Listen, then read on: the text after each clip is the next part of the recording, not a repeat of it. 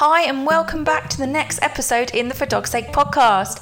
As always, you've got me, Louise Campbell Pearson, founder of Canine Friends Training and Behaviour. Yeah, hi, I'm Jay Gurdon. I am the founder of Blue Mole Minion and also run Good Guardianship. Yeah, Jay does a lot. Jay's got a lot on her plate. Um, today, in this episode, we just thought it'd be really good to talk about a topic which actually isn't talked about a lot and one we think is really, really important and one we're both quite passionate about.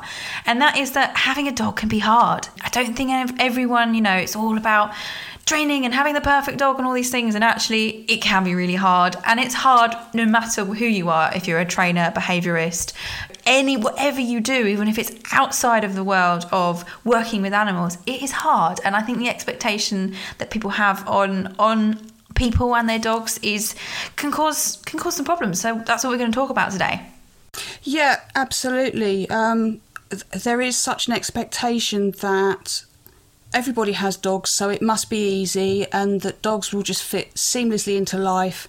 And the reality is, that's just not how it goes. No matter who you are, whether you're first time dog owner, a canine professional, you know, whether you've got years of training under your belt, things happen. It's yeah, that's the thing. It's not always what you know you predict it to be, um, and you know you can have all the skills in the world and that does not mean it's not hard and it's completely unpredictable. And i think that you know there's this expectation that we have to have perfect dogs and more so if your dog isn't perfect that it's your fault.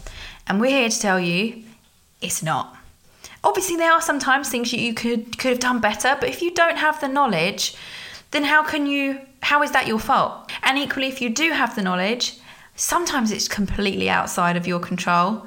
And that's what we know as as canine trainers and behaviorists. It isn't always your fault. And there's this stigma around, you know, you need to have a perfect dog and it's your fault if it's not. Yeah, definitely. I mean, we're both canine pros and yet we've both experienced the not perfect dog. You know, we know all the stuff, we know all what what we're supposed to do to have things turn out perfectly and it just doesn't always. You know and it can be things that are under your control things that are out of your control nature. There are so many things that, that play into it and by the way, it's totally okay. Like it so needs to be normalized. And and the thing is, is that with the pandemic and you know everyone getting dogs and, and this kind of mass influx of of dogs in in the world, um, and kind of unfortunately breeders not really knowing what they're doing. Sometimes not all breeders. There are some fantastic breeders out there that dedicate their lives to it, but lockdown to bring a lot of that. And and it, it, just is it's all been compounded.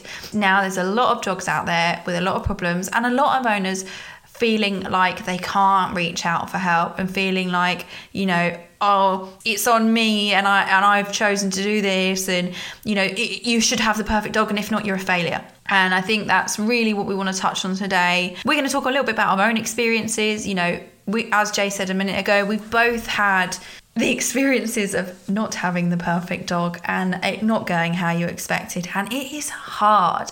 It is hard. And um, yeah i thought jay's jay's got a fantastic story about kind of um, what brought her in to do what she's doing now. And it really relates to how having a dog can be hard. So i thought you know we'll start off there. Um, so jay you know tell us tell us your story.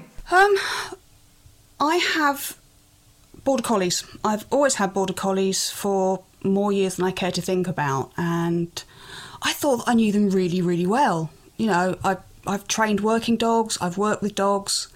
So when the time came a few years ago to add another collie to the family, you know, no problem. But this dog was not like any other dog that I'd had before. He was scared of things that just, he's special. He's extremely special. Yes, he's very special. He's very special. Um, I sort of I officially call him complex and sensitive, but special does does sum him up quite well. He is scared of almost everything, and I'd not really encountered this before, not to to the level that he is. As a trainer behaviourist, you think um, you kind of do, I guess, if I'm being honest, think like oh something must have been done wrong you know if i if that was my dog yeah that wouldn't have happened i you know i'd have done counter conditioning and done all these things and you've learned is so not the case. It's so not the case. And it's made us both better at what we do. I mean, to, to sort of really go with that, there was a couple of weeks ago where um, someone came to the house, and that's something that he's not very good with. So we actually, I took him. Oh, I remember you telling me out this. into yeah. the back garden. Oh. Yeah, took him out into the back garden to be out of the way, and my husband answered the door, and he explained that there was a dog barking in the street, and he explained that it wasn't ours because he's out in the garden. And um, this guy came over. Oh yes, I'm a dog behaviourist. So you've made your dog reactive, have you? and Oh God. it's just, just like when my husband told me this when I came back in, I was just like, what? you know, nobody does that. That's not how it works. No, anyone that knows anything about anything knows it's just not how it works. you don't make your dog um, a, the way that they are, and much like we don't make our children the way that we are. Obviously, nature versus nurture. There's certain experiences which we'll delve into in, in other episodes, but you know, you can't deliberately go have reactivity issues and be scared of everything. You know, a bomb proof dog doesn't end up like that. Other dogs do without anything you're doing wrong, doing anything wrong. Yeah. But yeah, like I say, I'd not encountered one like him, so I wasn't entirely sure what was going on. You know, he was, he was sort of showing a bit of fear to things. Well, okay, so we need to show him more things, and more things, and more things. And he just, he could not cope. He really could not cope. And I have this clear memory of the day that he first kicked off at somebody because he just this guy had come over to say hello and he was about four or five months old so not very big and this guy kind of bent over him to say hello and he shot behind my legs and started barking the guy he wouldn't back off just would not back off and kept sort of you know leaning more and more over him and anybody that's had any experience with reactive dogs will be familiar with the the barking the lunging Yeah, please leave me alone, please. Yeah. Go Yeah. away. Because a Yeah. bark, by the way, is a please. A bite is a, you know, expletives. But, you know, a, a, a bark and a, you know, please leave me alone. I really want some space. Yeah, and this guy, he just wasn't listening to, to what, what he was saying.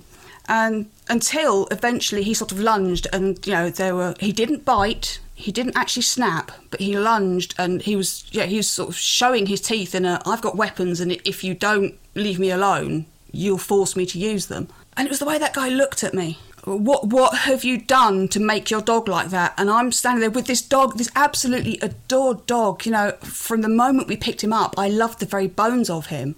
And there's this guy, you know, how have you made your dog like that? And my the lowest point of my life with Finn was he was about six months old, and someone told me to take him home and shoot him. oh, And yeah, that just floods of tears, you know, feeling like an absolute failure. You know, I've ruined this dog. Uh, It was just horrendous.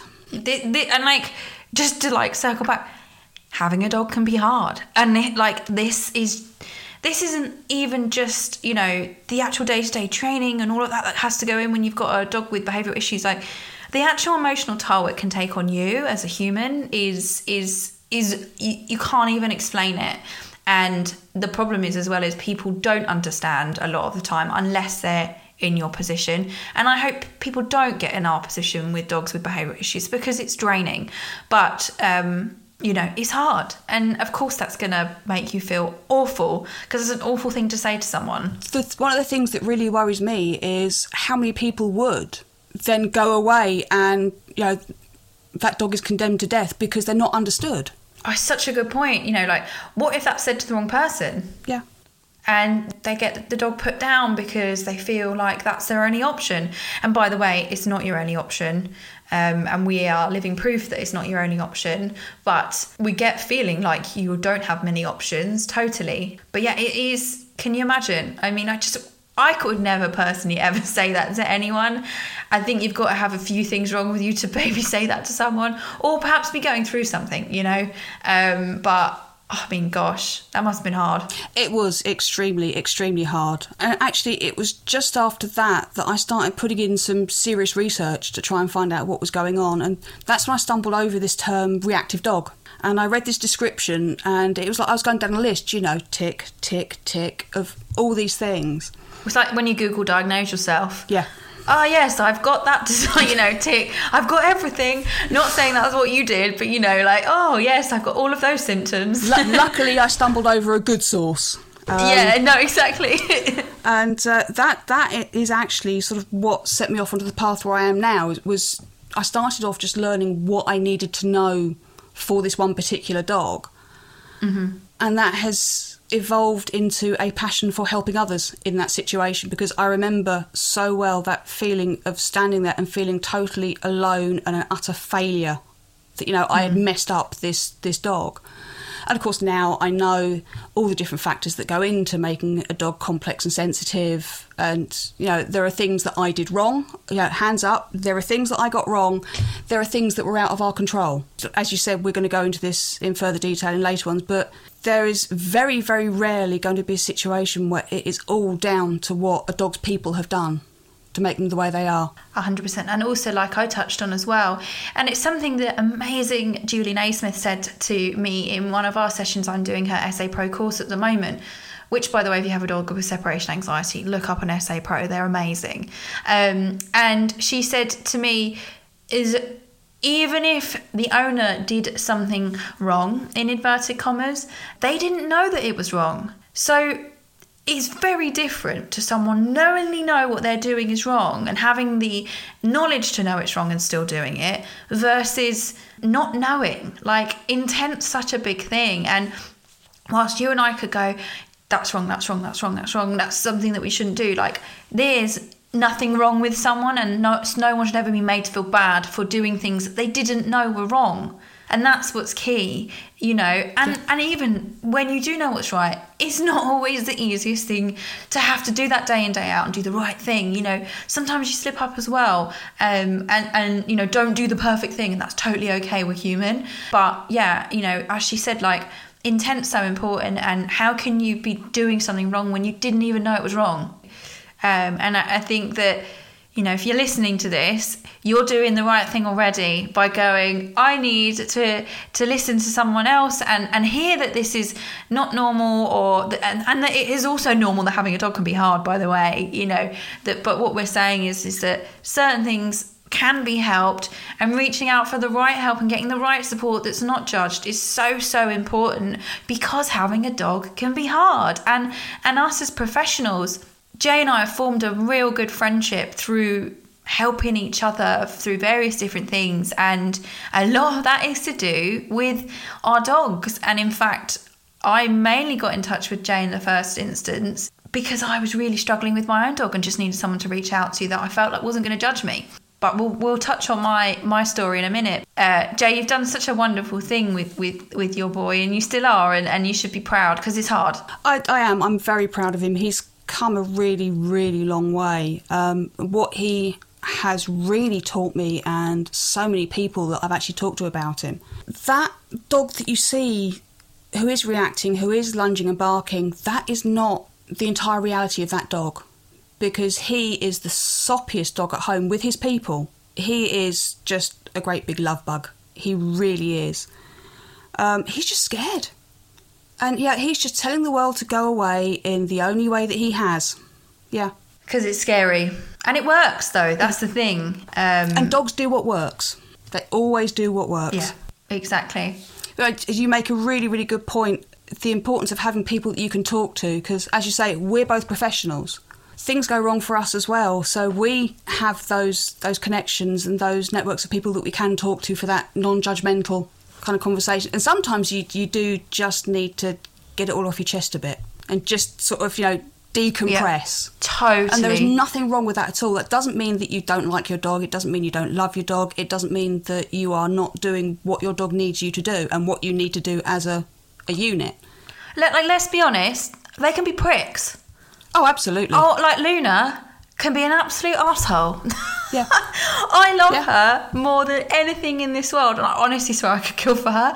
Like, but I she's I'm, I'm, like you're being a prick today leave me alone like and there's nothing wrong with that if someone asked me once what is the thing that you say most often to your dog and i said please don't be a dick he's not being a dick but that's that's just how we get it out of our systems yeah have to be able to be human in this, you know, and and not, you know, as much as like we say to our clients, dogs aren't robots. They can't perform perfectly. Neither can we. We're not robots. We have emotions.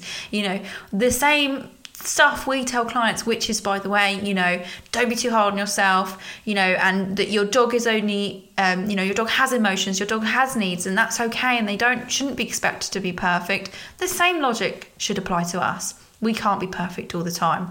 Um, so, but going back to Jay, your your story, I just kind of wanted to ask you a, a few more questions, and. I know you mentioned about that, that thing that that person said to you once about um, uh, going home and, and you know doing the most unthinkable thing to your dog. Um, aside from that, what have you found has been your hardest? Uh, what you found hardest, and it might it might not even be to do with reactivity. Just as being a dog owner in general, it might be related to your to your most recent dog. But yeah, what is your hardest thing that you found about having and or training a dog?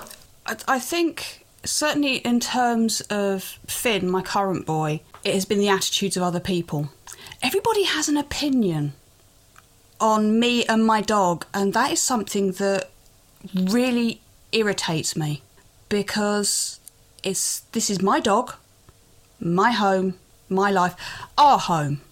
You know, he has every right to have an opinion on what goes on, just like we do. I think one of the things that a lot of people tend to forget when thinking about having dogs is these are sentient creatures mm-hmm. with their own minds. Or like what a two and a half year old? Yeah. Yes, you're living with a toddler the yeah, whole time. all the time, forever. Yeah. yeah. I think I'd rather have a dog. Me too. Definitely. No offence to kids are yeah. great, but yeah, I don't have kids yet, so we're allowed to say that at yeah. the moment. I, am now getting towards being too old to have kids, so I have dogs. It's fine. Yeah. I'm quite happy with my life choices other people's expectations, I think, is probably one of the things that I do find the hardest. Mm, yeah, I'm um, with you on um, that, totally. And having a dog who is reactive, especially like Finn, he is reactive to other dogs, he is reactive to people that he doesn't know. And it can make your world feel very small. I don't know about you, but I find myself often apologising. I'm so, you know, uh, you may not do that um, anymore, but where Luna's only seven months old, I end, often end up finding myself, I'm, I'm really sorry, like, I promise we're working on it, you know, I'm not just ignoring it. And, and I feel like I end up having to justify the fact that I am, there's expectations, there's also a dog trainer um, and or behaviourist, like, you know, that you should have the perfect dog. Um, and I think I sent you once this, this screenshot of some, some trainer without any qualifications had put up like, oh the, the things that you should look for in a good dog trainer are that their dogs are perfectly trained and it's like the fact that you've or perfectly behaved, I should say, um, is what they said. And if you know anything about dogs and canine behaviour, is um, there is no such thing as a perfectly behaved dog. We can't control them. Like they're their own beings. We can help them through training and things like counter conditioning, conditioning and desensitization to help dogs with behavioural issues. But they are their own person uh, or dog. they have their own separate mind and thoughts yeah. and feelings and as was said, the science is, is is indicated that it's about the level of a cognitive development of a two and a half year old. So quite advanced, actually, really. Yeah, quite independent. You know, they're, they're yeah. sort of very, yeah. very we all know those toddlers, but can also get themselves into trouble. Yeah. And the thing is, so many of the behaviours that people see as problems, they're actually perfectly natural, normal dog behaviour. They just don't fit so well into the u- human world. Totally. Oh, that's so true. And, and it really it annoys me because I end up being a bit like I actually am okay with the behaviour that Luna is exhibiting. For example, barking because she's scared. I'm working on her to help her not feel scared so she doesn't bark. But the fact that she's barking in itself is natural and shouldn't be punished. And um, you know, this expectation that you know owners like, oh, the dog barks a couple of times, it's annoying. I wanted to stop. I'm going to get a you know an e-collar to stop the dog from ever barking. And it's like excessive barking. Yes, that's usually due to perhaps some sort of underlying, perhaps behavioural problem. Obviously, you know, each case is individual, but you know, then of course there's some things you can do. But a dog barking every now and then because dogs bark, by the way, is totally okay and you end up being embarrassed sometimes. I catch myself sometimes when Luna barks in the garden because she's fearful, and it's a new place still. We've just moved, and I'm I end up being like, "Come in, come in," like because I'm thinking, "Oh my god." The neighbours know I'm a dog trainer. They're all going to judge me because they think I haven't got my dog under control. And then there's just just unrealistic expectation that you put on yourself, you put on your dog, and it just fails you both. Yeah, Uh, that that thing of being under control is such an excellent point because that again it plays into what I've said earlier about people's expectations. There is this expectation that dogs will be micromanaged. That you know they don't do a thing without the permission from from the humans, and that that's just that's no way to live. It's not. It's not as ethical trainers. It's just not the way we we are as ethical people. Uh, you know, forget even trainers not because a lot of people listening to this won't be trainers and it, as ethical people and people that care about animal welfare it's not something that i personally want for my dog and i find myself justifying it exactly the same. That you know, there are things that that I let my dogs do that other people don't, and I get told that I'm permissive, and I don't view it as being permissive. We just we live it in as harmonious a way as possible. Finn, with his issues, his world can be extremely small, so I make what world he has got hmm. as pleasant for him as possible, and so in that way, then it's as pleasant for me as possible because we just coexist happily. I always think like you need to think about what you'd want for yourself, and if you were in Finn's position, for example, would you want for someone to force you into things all the time that made you feel uncomfortable, and then to- and then punished you when when you said I'm really uncomfortable? You know, it, it's you know if you if it's not something you'd want done to yourself, then don't do it to your dog. It, it, and and you yeah, we we we're sort of edging a little bit onto our soapbox here, but um, just that expectation to bring it back to our uh, point of this episode is it is hard all round that expectation unrealistic expectation on canine professionals or just dog owners is is just all round it is it's hard it is hard and we if anyone's listening and can relate to this we totally hear you and yeah we totally get how that feels because we feel it every day Oh, yeah, absolutely. Absolutely. I think do you have these sort of these images of what a dog should be? Take for instance, there was a film recently. I can't remember the name of it. It was Channing Tatum and a Malinois. Oh, I've not seen that, but that sounds great. I've, I've, Channing Tatum. It's very nice to look Channing at. Tatum and a dog. I- yes, please. Yes. I think we're edging slightly off topic Yeah. there, but yeah, okay, I'll, I'll agree with that. Magic Mike with But dogs. Yay. He was wearing clothes in the bits that I saw. oh, shame. um, but the thing is, you then you're going to have this kind of structured relationship that you see on screen, and we're both you know educate professionals. We have a pretty good understanding of certain breeds and their requirements, and you have this nightmare of people who hmm. will see a Malinois being you know doing everything that that they're told on the screen and thinking, yeah, that would make the perfect family dog for me with my 18 month old toddler. Oh, yeah. And, you know, and it, Yeah. you've got people who actually understand the breed. I mean, I've had border collies my entire life. I would not go anywhere near a Malinois. That is too much dog for me. Yeah. Oh my god, they're they're intense. By the way, a Malinois, because a lot of people don't necessarily know what they are. They they kind of look like a German Shepherd, but with shorter fur and and and and how would you describe what one what one looks like? They're, if ever you see like the videos or the pictures, like the security dogs, the dogs doing bite work where they're biting onto the bad guy's arm, uh, the ones with the shorter Yeah. hair, those are the Malinois. They, they, they, And they tend to be a bit darker. Yeah. Yeah. they've generally got more black on them, but they sort of look a bit like a very Yeah. short-haired German Shepherd. Um, Yeah, and they are yeah, a lot of dog. A lot of dog.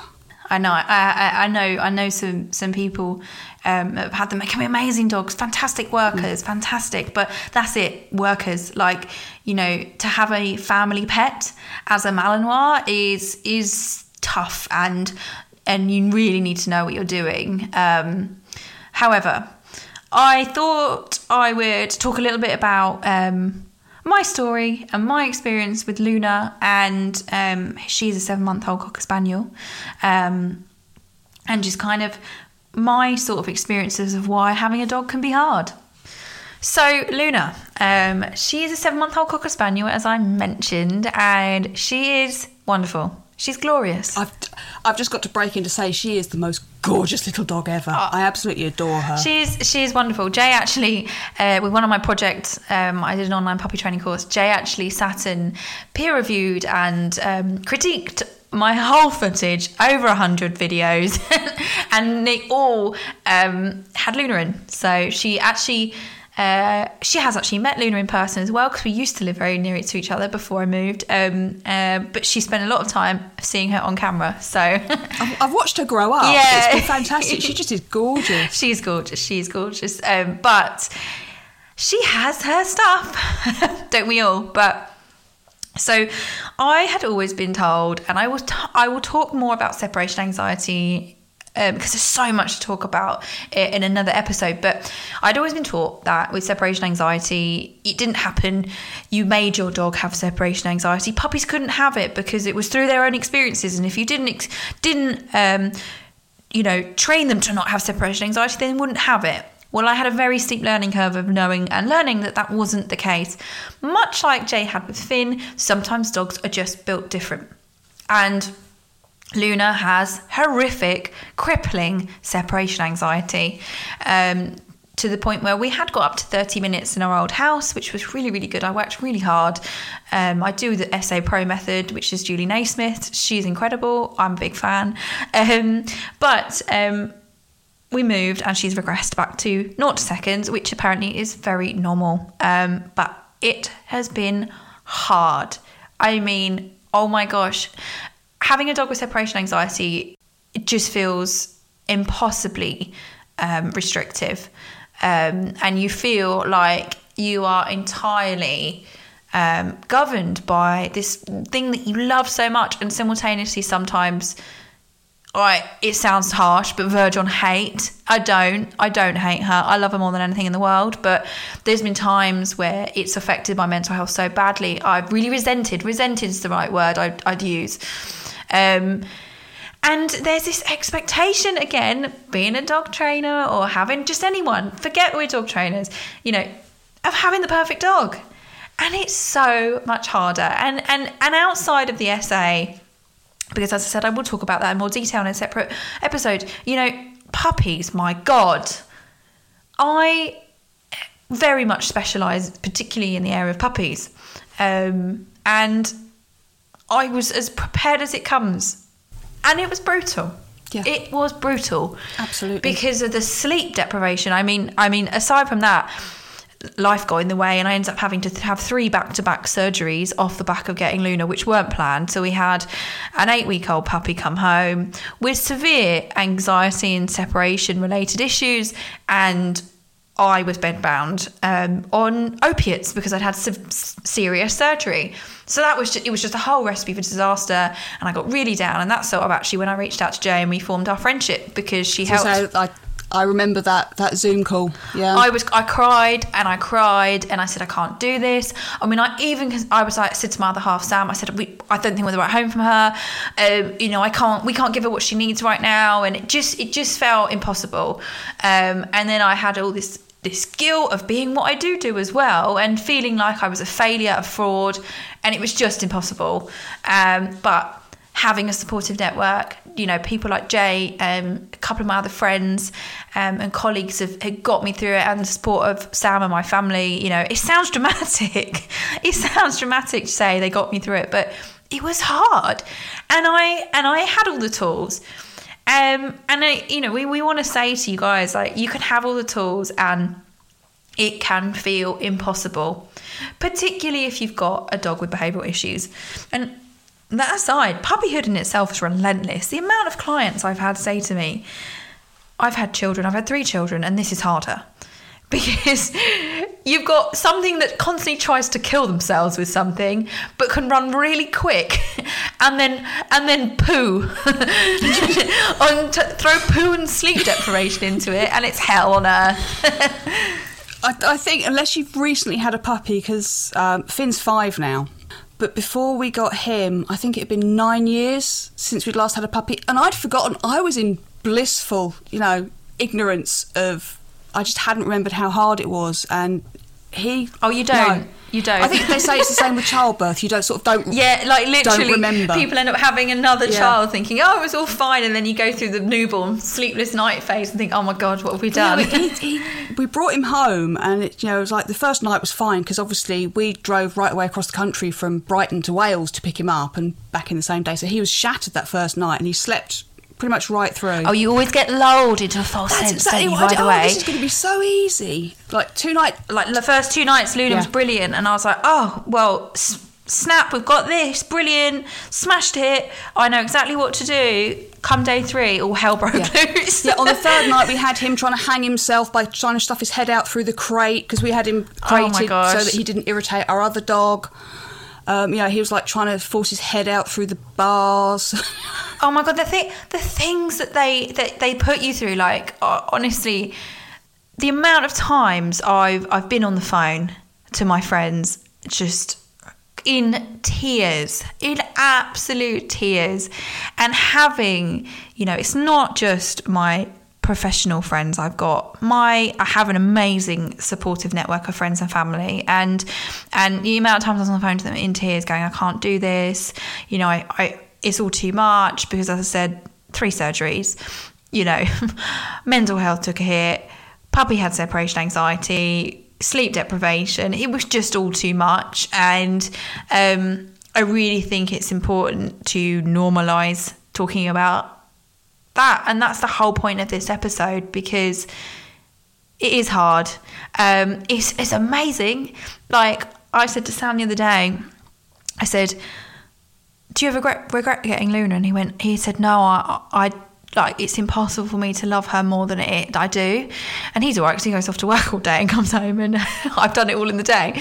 But you know, I love her so much, and, and I love having her now, and I'm so hard pleased we got through that, that hard point, and we still have hard points now, of course, but um, with her separation anxiety, but um, we get to enjoy a lot of the good stuff now that she's a bit older, and that's the thing with puppies; it can feel so relentless, like it's just you know, they're either biting you, chewing something, you know, crying because they don't want to go to sleep, or you know, it's just, it's just constant. It is constant, trying to kill themselves somehow um, or something, you know, and you're just like jumping off things that, which they can't, and oh, it is it is just relentless. But having having a, the support network I did got me got me through it, um, and you know, Jay's a big part to play in that, um, and a couple of other my professional trainer friends as well, and and yeah, so you know, you're not alone. You're totally not alone.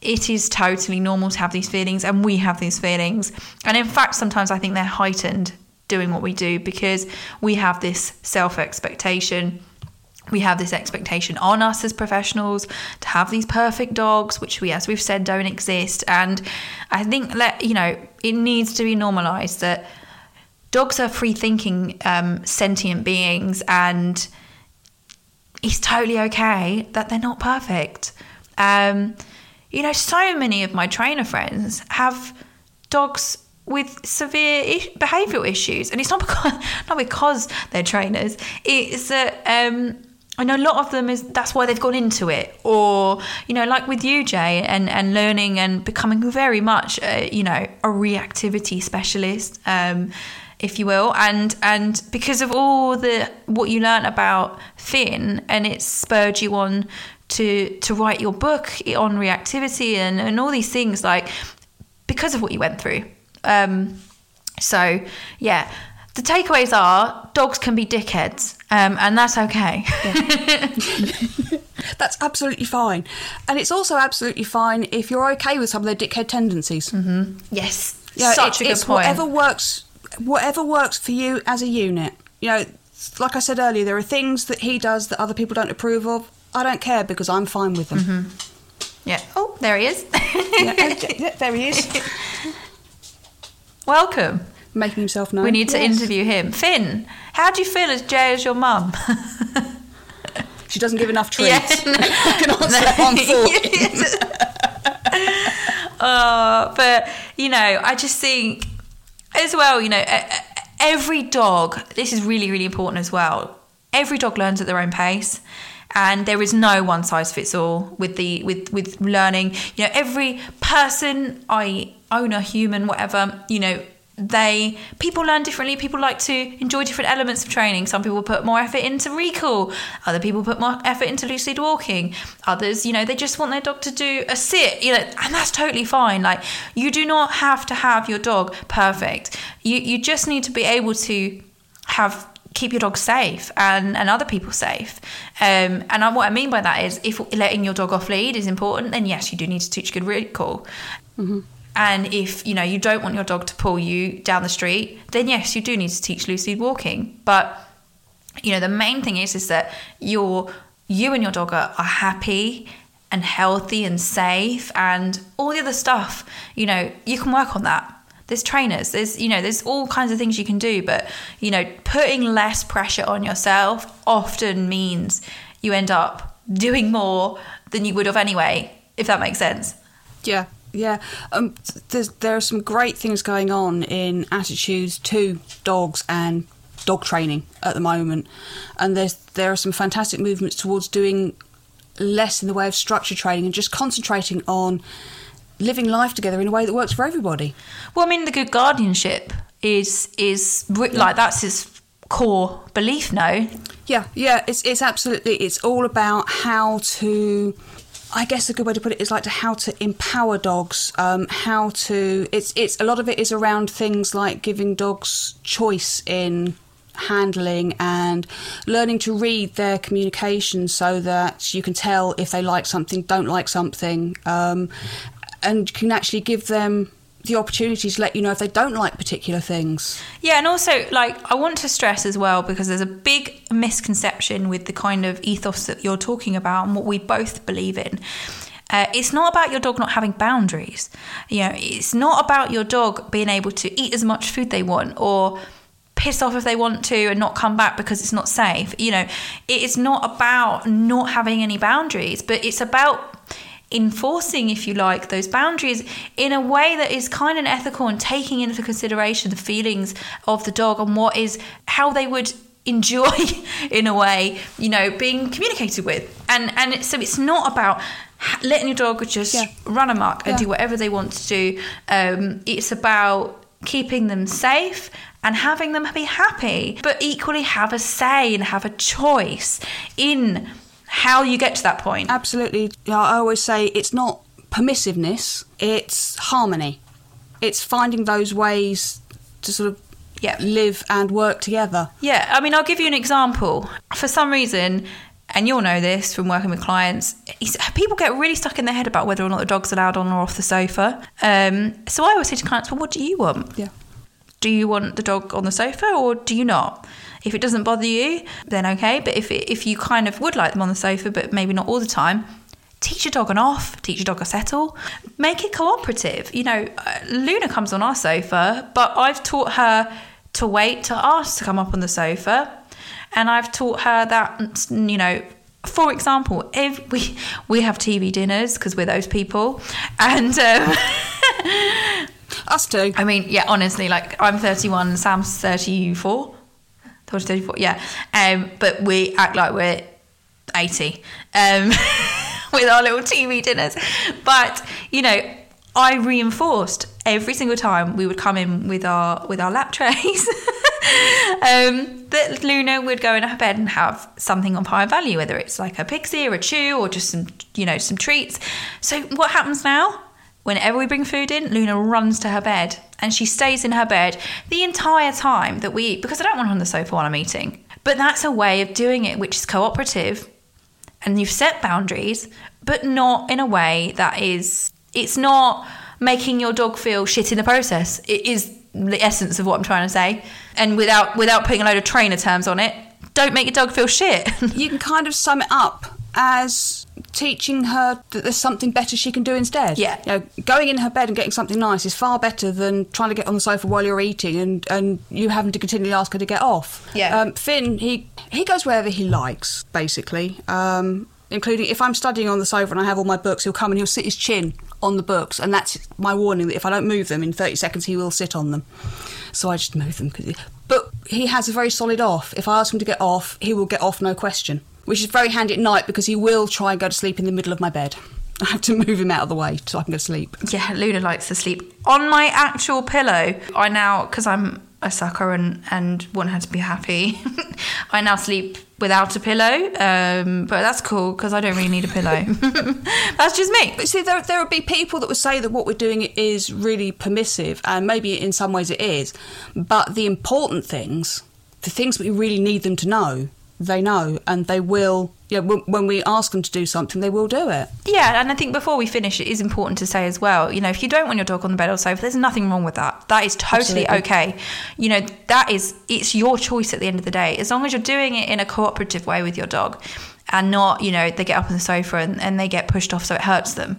It's the, that's, that's all it is. It's, it's how you're teaching them what, what you would like from them and being, you know, that's why we're trying to move away from words like owner to guardian because it's just little subtle language choices. But we will be talking about that separately in one of our later episodes because we will. do have an episode lined up to talk about language choice. Um, but to finish, I just, most important thing is I hope if you have listened to this that you feel a little bit more understood.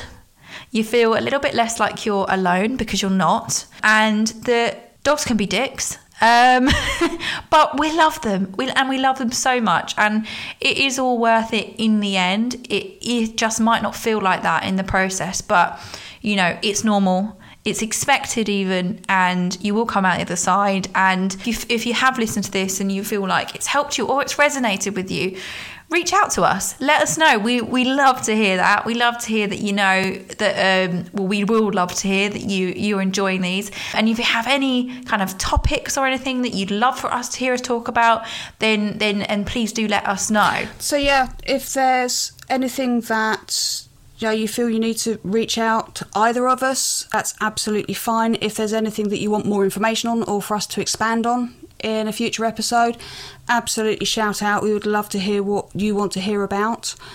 You can get in contact with either of us through our various channels. Uh, to get hold of me, you can either go to Facebook with at Blue Minion or the website goodguardianship.com. Yes, and you can find me at Canine Friends UK. That is on Instagram, Facebook, and TikTok. And my website is canine-friends.com, where you can see all of my services and things that I offer for clients. We really hope you enjoyed today's episode, and we really look forward to our topic next week, where we've got an amazing guest on. Tune in next week to find out what it's about.